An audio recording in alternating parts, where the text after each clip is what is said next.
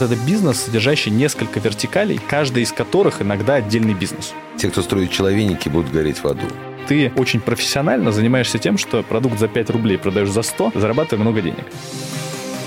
О новых направлениях, скиллах, образовании и востребованных профессиях.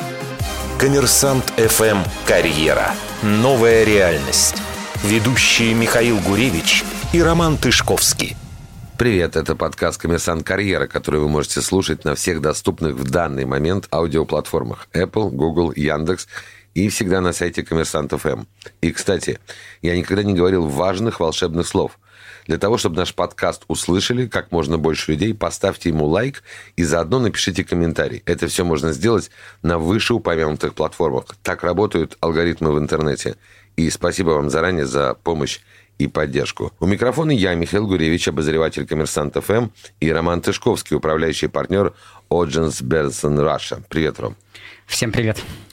Сегодня все просто. Будем говорить про строительство, development, как работать в строительстве не только строителем. В гостях у нас Кирилл Игнахин, генеральный директор Level Group. Привет, Кирилл.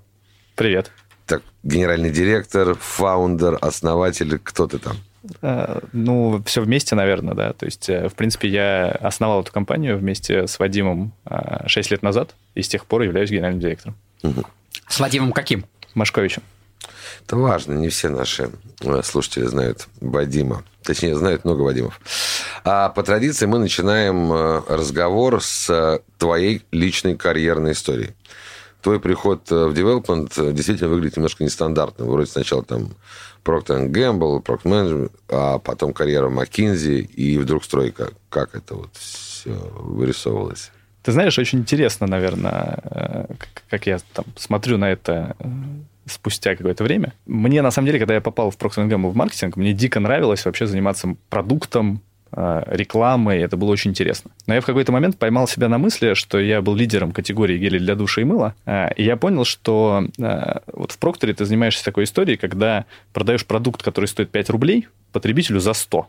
Благодаря тому, что ты инвестируешь в классную упаковку, рублей 20, еще рублей 30 в рекламу, 30 рублей зарабатывает сеть, а все остальное это маржа Procter Gamble, который тоже процентов 20-30. И, в принципе, ты очень профессионально занимаешься тем, что продукт за 5 рублей продаешь за 100, зарабатывая много денег. И я в какой-то момент, спустя там полтора-два года, когда у меня было такое стремительное, наверное, достаточно э, кривое обучение, да, которое я проходил, мне дико нравилось, я просто сел, подумал и понял, что, наверное, это не то, чем я хочу заниматься следующие там 10 лет своей жизни профессиональной. В смысле, вот. слишком большая маржа, я не понимаю. Нет, в, в плане недостаточно, наверное, значимый продукт, достаточно предсказуемая такая карьера была в Прокторе. И это не, не то, что меня драйвит. Я вот в какой-то момент сидел и согласовывал этикетки для новой коллекции, а это же очень важно, потому что то, как выглядит этикетка и как на ней написано и что, каким шрифтом, это же влияет на то, какой процент э, покупателей возьмет с полки твой продукт, а не конкурента, да? И то, какой формы бутылочка, это тоже там сколько она сантиметров на полке занимает и так далее. А, и я вот, когда над этим рефлексировал, я понимал, что это недостаточно значимая вся штука. Потом я решил, что мне надо расширить как-то свое представление о бизнесе вообще. Э, и вообще всегда слышал, что McKinsey прикольные, классные ребята работают. Решил, что надо пойти попробовать. И, в принципе, провел очень классные пять лет в McKinsey, которые позволили мне посмотреть на много разных индустрий, на разные бизнесы, категории. Я там сделал несколько десятков проектов. Были классные люди, у которых было много чему можно поучиться. Очень высокая динамика. И в какой-то момент я просто для себя отрефлексировал, будучи там старшим менеджером или там лидиру, лидировав уже самостоятельно какие-то проекты, что я, наверное, не хочу, опять же, там вот там следующие там 5-10 лет жизни провести в консалтинге, будучи партнером или там расти до партнера и потом партнером работать. Потому что мне не хватало какой-то конкретики. Мне больше всего нравились проекты, где ты что-то делаешь вот очень предметно и видишь результат. Да? А когда результат это рекомендации, половина из которых, наверное, в среднем не реализуется, да, то это не то, что меня драйвило. Мне повезло, что я в McKinsey познакомился как раз вот с Вадимом и делал стратегию школы, которую в итоге мы построили. Это школа Летова стала, да? Десять лет назад, когда я писал стратегию, было непонятно вообще, она появится, не появится, что это будет за школа. Сегодня понятно, что это там стало лучшей школой в стране уже, да, и результаты двух лет подряд показывают, что это лучшая школа. Так я познакомился с Вадимом, он меня просто пригласил поработать есть, в новой подожди, индустрии. Я понимаю, что ты ушел в свой бизнес путем ухода к клиенту. Да. Потрясающе, да. Скажи, пожалуйста, есть такое мнение, что люди идут в консалтинг, чтобы существенно расширить ну, как бы свой кругозор и понимание того, чем человек занимается и как устроен бизнес. И это такой очень интересный карьерный путь, да, когда человек сначала идет куда-то, потом в консалтинг, потом снова куда-то. Насколько это помогает тебе сейчас как SEO? Насколько это правильный трек для тех, кто сейчас сидит в, в компаниях и думает, окей, мне остаться в, ну, как бы в бизнес-треке и продолжать там расти. Или сходить на 3, 4, 5, неважно, какое-то период времени лет в консалтинг, HR, управленческий, организационный, не суть. И потом вернуться в бизнес. Мне кажется, что это вот, ну, ты очень точно сформулировал, что это позволяет действительно нарастить кругозор э, существенно и получить опыт взаимодействия за короткое время с разными культурами, организациями, людьми, разными стилями управления, принципами принятия решений, и это, безусловно, какое-то ускоряет твое личное э, понимание, наверное, разных бизнес-сфер. Поэтому мне кажется, что этот плюс, очевидно, есть у консалтинга, и скорость, э, наверное, обучения за пять лет, которые там можно получить в консалтинге, различным практикам, она, безусловно, опережает бизнес. Есть и другая сторона как бы медали, заключающаяся в том, что одновременно с этим ты не наращиваешь экспертизу в какой-то кор-индустрии. Да? Поэтому если бы ты задал вопрос, а какая карьерная стратегия лучше, она это спорный вопрос, да. И я знаю несколько людей, очень успешных в бизнесе, которые отказывались от офферов в McKinsey и обгоняли людей, которые принимали офферы в McKinsey там спустя 5-10 лет. С точки зрения успешности, карьер, карьерного роста, там какого-то уровня ответственности.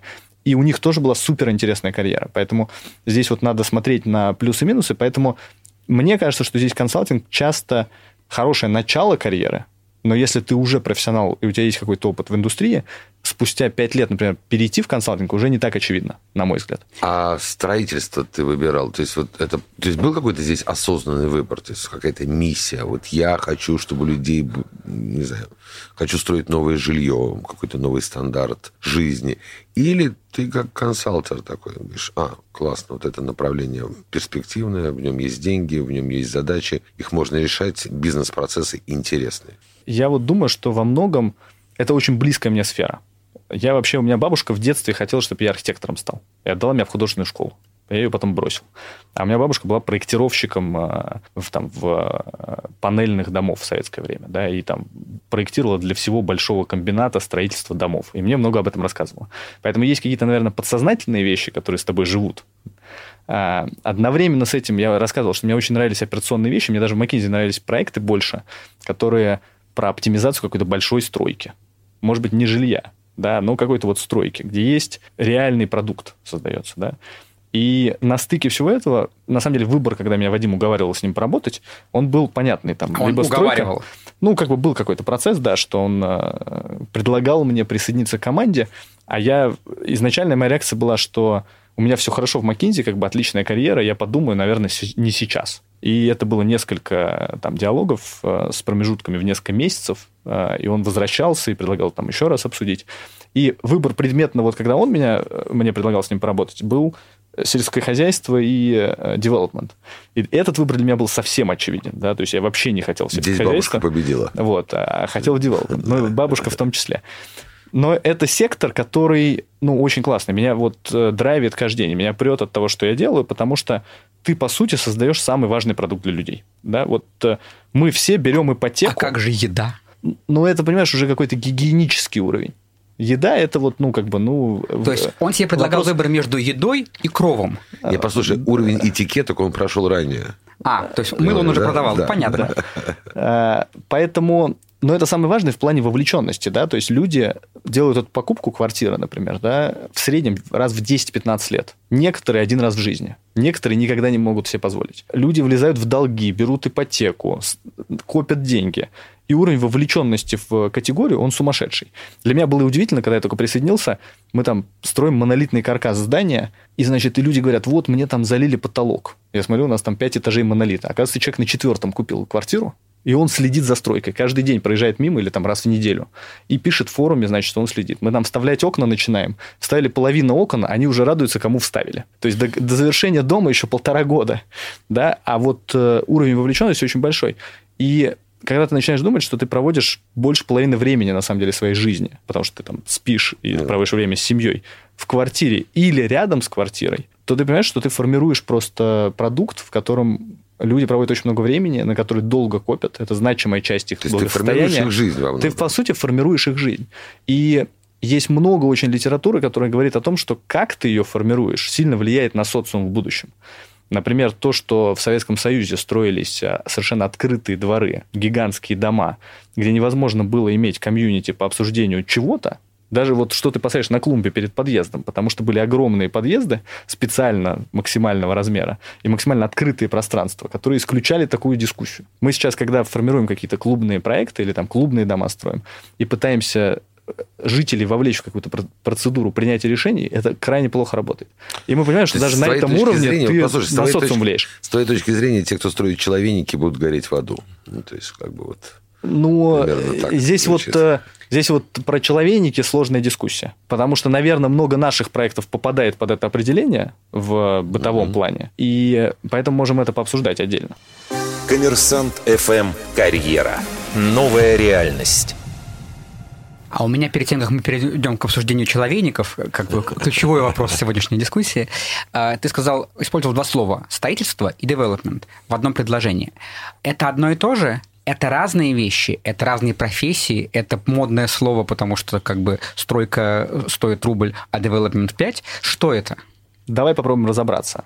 На мой взгляд, э, строительство – это про физическую, э, физическую реализацию заданного проекта. Вот мы там, ты решил построить дачу, например. Да? Ты взял, запроектировал дачу, у тебя есть четкое задание, как она выглядит, в идеале проект с описанием всех материалов, и ты дальше заказал строительство этой дачи по проекту. Вот с момента, как, как э, вышли рабочие на там, участок и реализовали строительство, это строительство. Development – это сильно шире.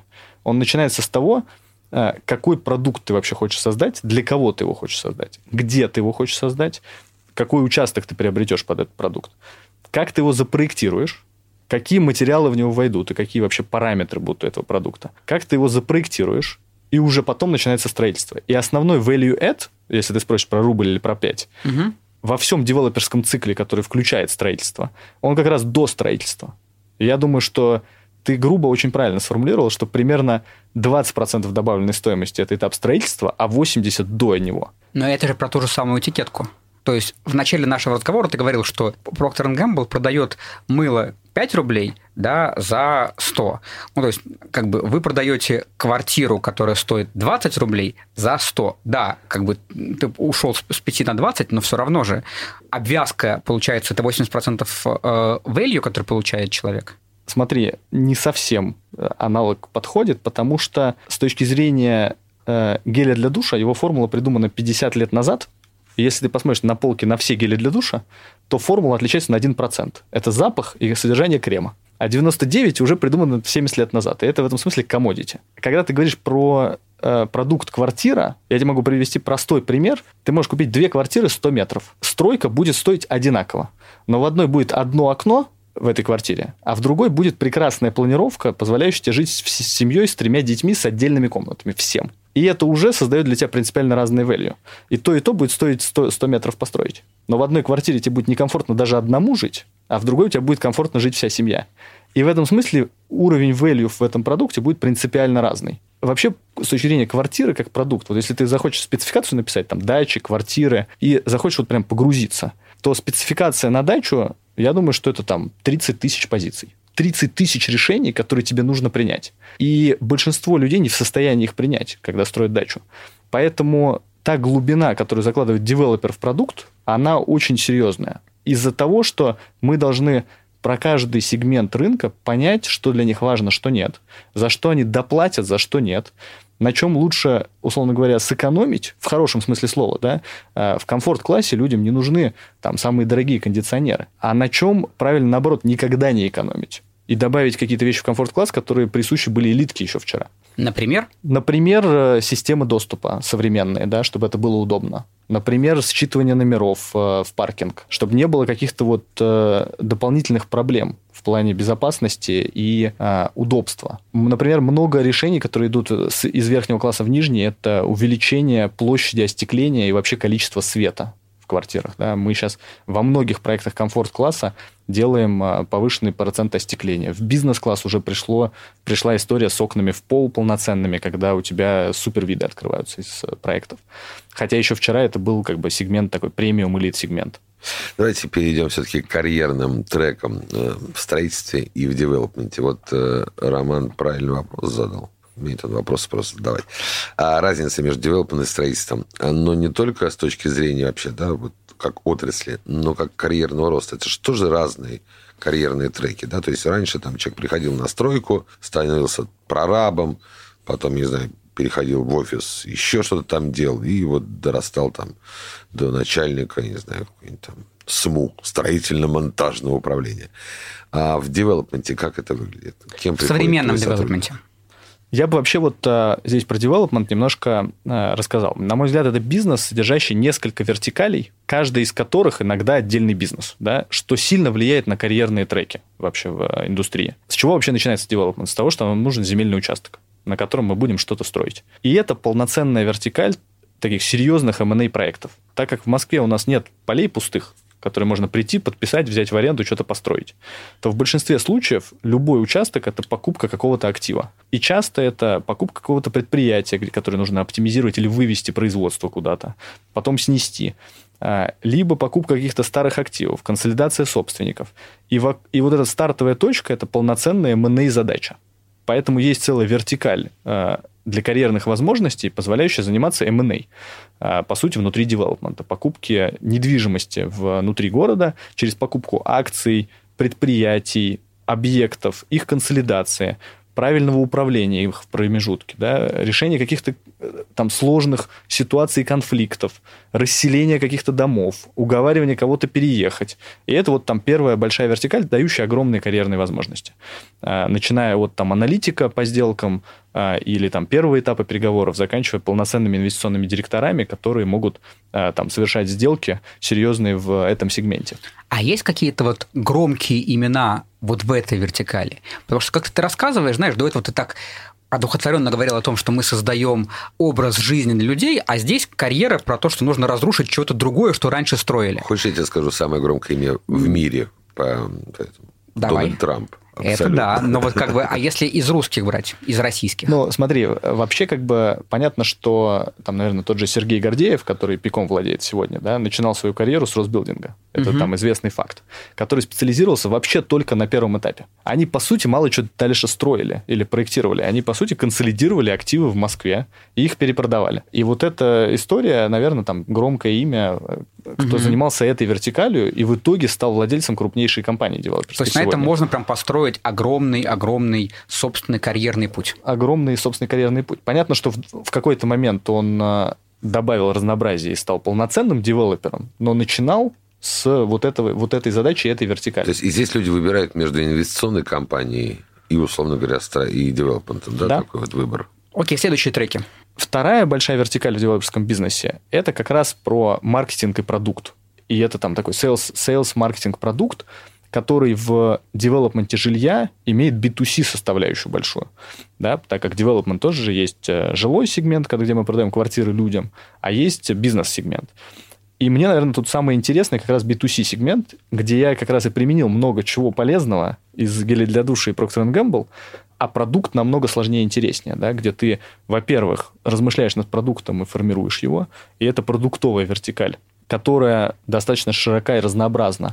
Это и люди, которые занимаются ландшафтным дизайном, и люди, которые занимаются дизайном интерьеров и благоустройством а, территорий, лобби, отделкой квартир, их насыщением. Это люди, которые занимаются планировкой и эргономикой, которые просто мебель расставляют. Базово еще там 10 лет назад в Москве, когда проектировали квартиры, никто мебель не рисовал. Вот просто берешь планировки десятилетней давности, люди на этапе проектирования жилого дома не рисовали мебель. И ты понимаешь, что как бы, а это самое главное, если ты не можешь обойти диван в гостиной, или он влезает, но не того размера, который нужен гостиной, то она просто не функциональна. И вот эта история, например, про эргономику, мебель, насыщение, это важная тоже вертикаль. И это только продуктовая история. Да? Дальше идет история упаковки продукта и рекламы. У нас сейчас э, в компании просто как пример – наверное, отдел рекламы из 30 человек состоит. Это люди, которые просто занимаются продвижением, упаковкой продукта, который уже создан. При общем количестве людей каком? При общем количестве людей порядка 450 человек, наверное. То есть это там почти 10% э, народу, что и у нас огромные бюджеты на продвижение. У нас в этом году порядок э, цифр на рекламный бюджет 3 миллиарда рублей что там ну, большие цифры, то есть этим, этим, этим интересно управлять, и это интересно продавать, как э, найти аудиторию. Там есть полноценные digital команды, команды создания рекламных материалов, команды размещения рекламы. То есть вот вся, вся линейка рекламы тоже есть внутри. Кстати, для тех, кто не помнит, у нас был подкаст про карьеру в рекламе, мы с него начинали, и вы можете вернуться к нему да, да, а, на всех подкаст-платформах. Супер. Смотрите в описании. И, и, и мне кажется, что сегодня реклама в девелопменте одна из самых интересных, так как много западных компаний э, не активны на рынке. Мы продаем тот продукт, который там очень капиталоемкий, имеем большие бюджеты, мы их не срезаем, а наращиваем, и это тоже интересная карьерная возможность. И последний, наверное, элемент, э, или предпоследний вот вертикали про B2C маркетинг, это и продажи. Это продажи непосредственно, да, то есть это большое количество клиентских менеджеров, это руководители этих менеджеров, это партнерские продажи, это ипотечное структурирование. Вот вся вертикаль, позволяющая уже непосредственно сделать сделку с недвижимостью. Последний элемент этой вертикали – это клиентский сервис, который тоже очень важен. Мы в него же включаем управление жилыми домами, потому что основной опыт ты получаешь не когда ты купил и ждешь, пока мы построим, а когда ты переехал.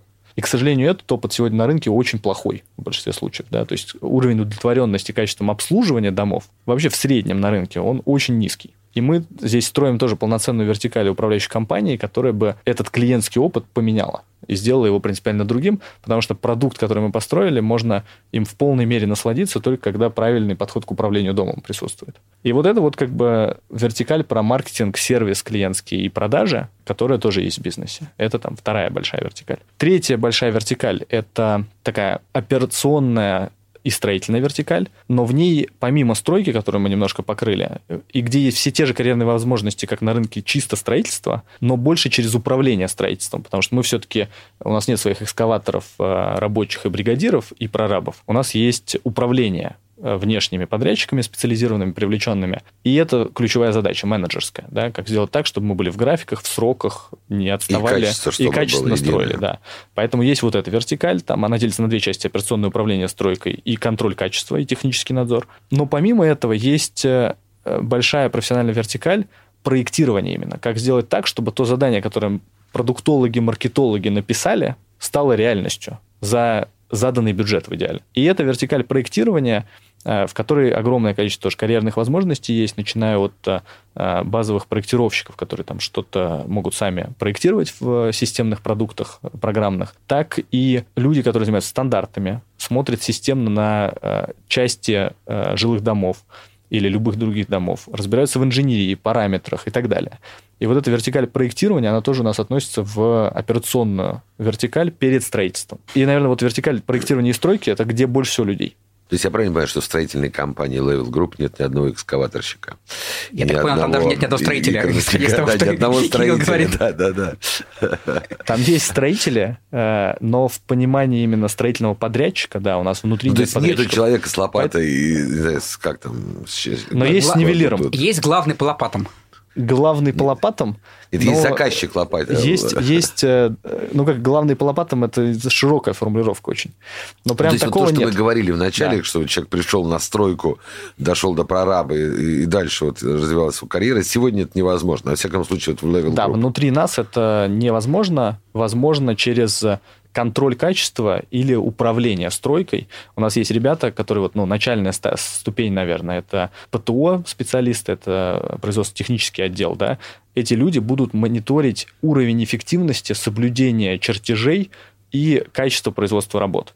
Да? А и вот они, наверное, люди, перейдут да, от подрядчика. А, они, нет, они скорее будут э, люди из института, достаточно джуниор э, люди без до, достаточного опыта пока в стройке и девелопменте, которые через оценку эффективности, контроль, качества и наблюдение за тем, что происходит на стройках, дальше могут сделать карьеру, потому что они делают много выводов про то, как это работает, что эффективно, что неэффективно, и смотрят за производительностью труда, за тем, в графике мы или нет, что позволяет им дальше стать достаточно эффективными управленцами. Коммерсант FM «Карьера». Новая реальность. В каждой профессии, в каждой отрасли гигантской есть свои, ну, такие, знаешь, бустеры в профессиях. То есть что-то, что э, вот сейчас, если ты там оказался, летит быстрее тренды какие-то, которые есть. Вот какие профессии появились за последние несколько лет в девелопменте и какие являются максимально ну, трендовыми или перспективными, в которые, если сейчас войти, ты делаешь карьеру быстрее, чем то, что до этого Миша спрашивал? Я думаю, что это все, что связано с цифровым проектированием, если говорить про именно core а, бизнес, вот этот операционный. Это что называется это, BIM? Да, это BIM, а, Revit, а, проектирование в 3D. И это не только само проектирование, то есть не обязательно присоединяться к этому как проектировщику, к этому можно присоединяться как программисту, как Э, такому менеджеру процессов или управлению процессами. Это то, что позволит завтра существенно снизить трудоемкость, минимизировать ошибки и масштабировать деятельность. Окей. Что еще? Опять вот даже строительная компания – это IT-корпорация. Так мы у нас, мне вот кажется, вообще да, как да, бы да. блок IT-карьер называется. Это, это правда. И это то, где основной дефицит и может совершить прорыв. Поэтому и здесь это вы, например, конкурируете с букмекерами. Они тоже говорят, что они IT-корпорация. И строители IT-корпорации. Вот они все между собой. И ритейл, если ты помнишь, тоже IT-корпорация. Конечно, безусловно. Но у нас IT-корпорация по созданию самого важного продукта. Не забывайте. Безусловно, да. Там, где уже... мастерство Gamble не пропьешь. Там, где уже человек будет заниматься всем остальным, да.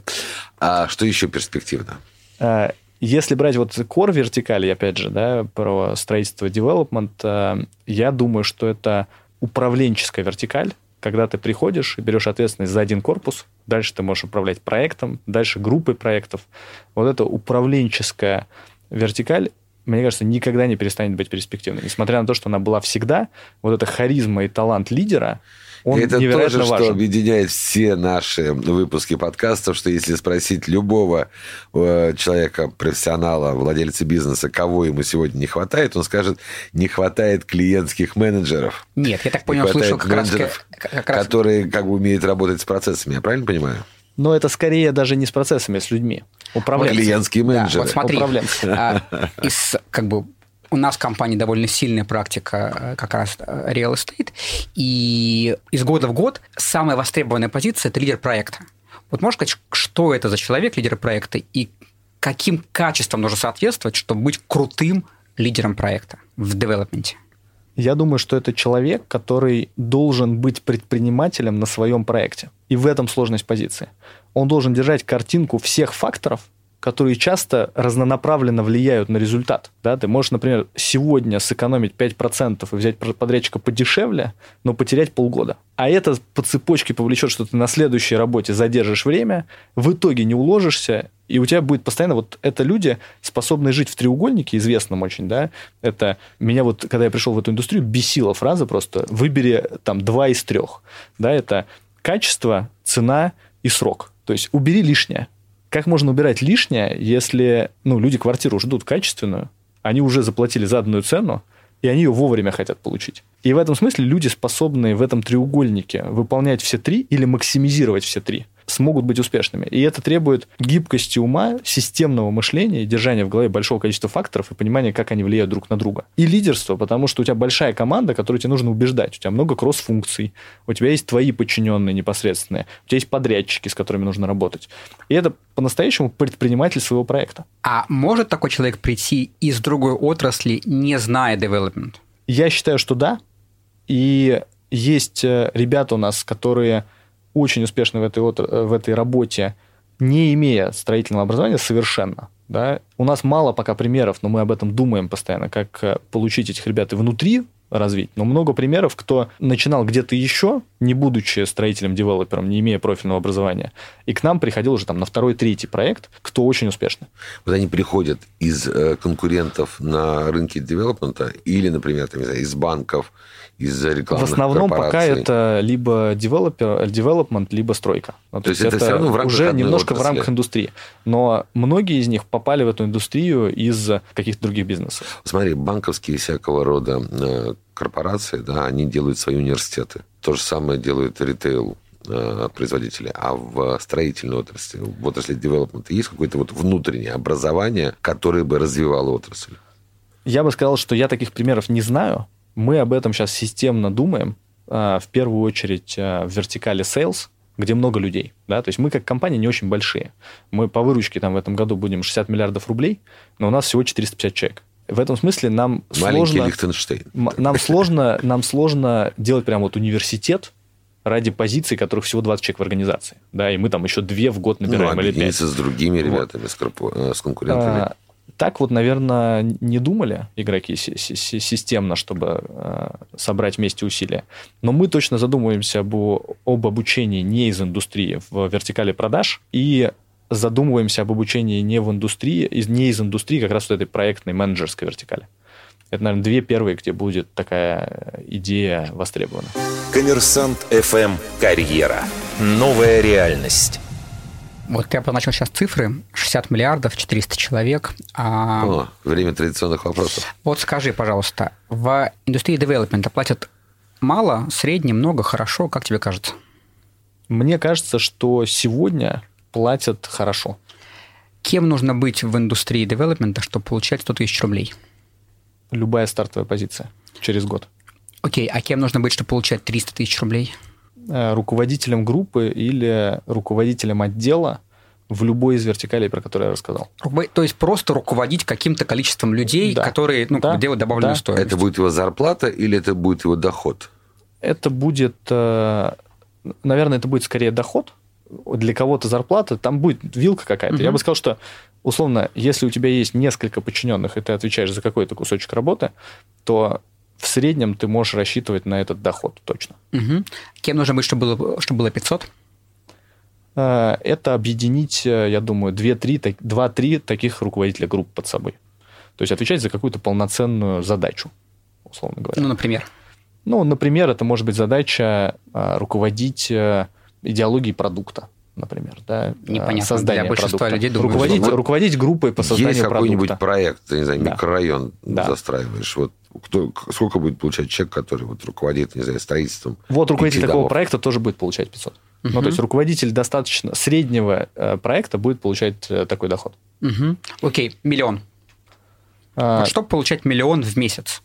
Миллион в месяц как доход. Ну, как доход на 12 по году имеется в виду. Да, 12 по году, я думаю, что это ключевые люди в компании. То есть это там не больше... Ну, там в нашей компании, я думаю, что это там 10 человек условно угу. говоря. Ну, то есть это кто? Это э, линейка ты минус один, или там это мог быть линейка ты минус два, минус Это зависит от значимости, то есть угу. это не всегда линейно.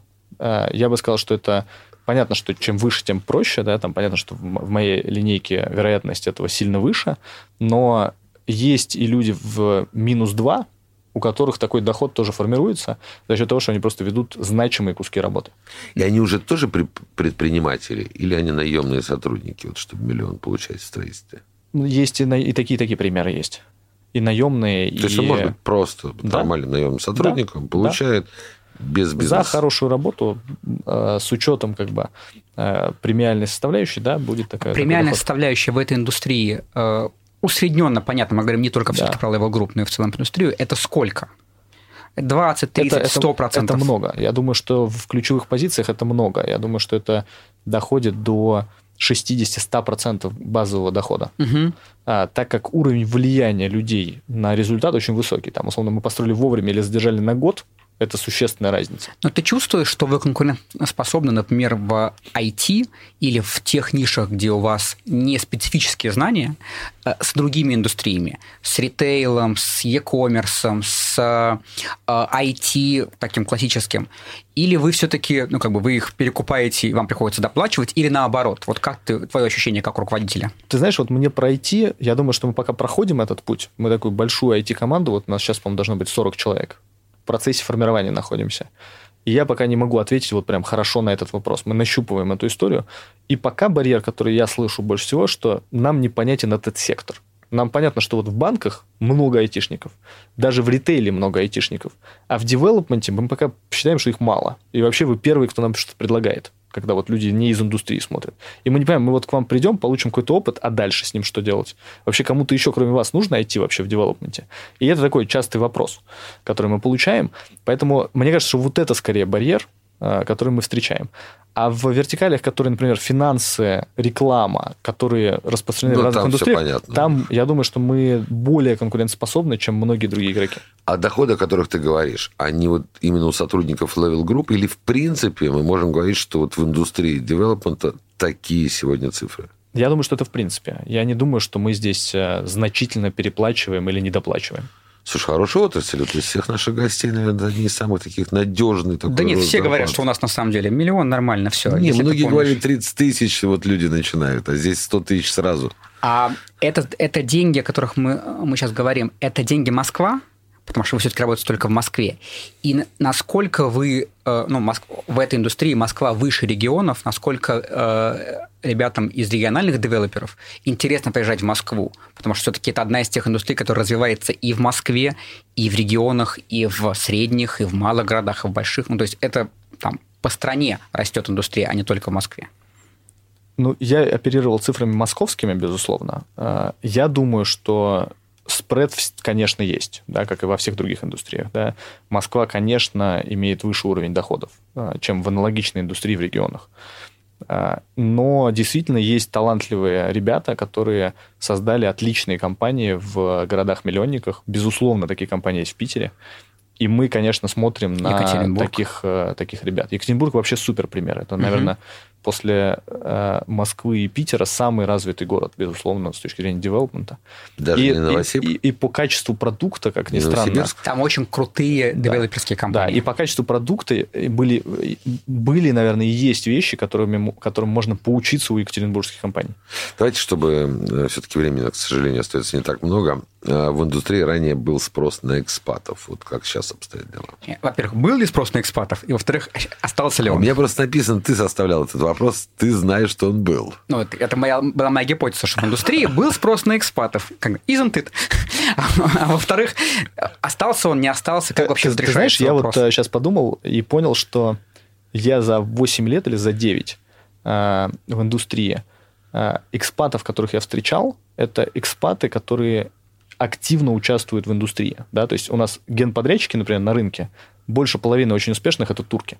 Да? Поэтому, условно, считать ли их экспатами? Но они приехали здесь строить свой бизнес, развивать Ну, свои экспат- компании. Экспаты, Да. Они- те люди, которые получили там образование, получили там свой Да. первый опыт, приехали сюда, Но- и это иностранцы, которые здесь строят свои но, карьеры. но, но смотри, как бы это- Экономические наемники. Да, это, это не спрос на экспатов, это не Любишь то, ты, когда... конечно, ярлыки.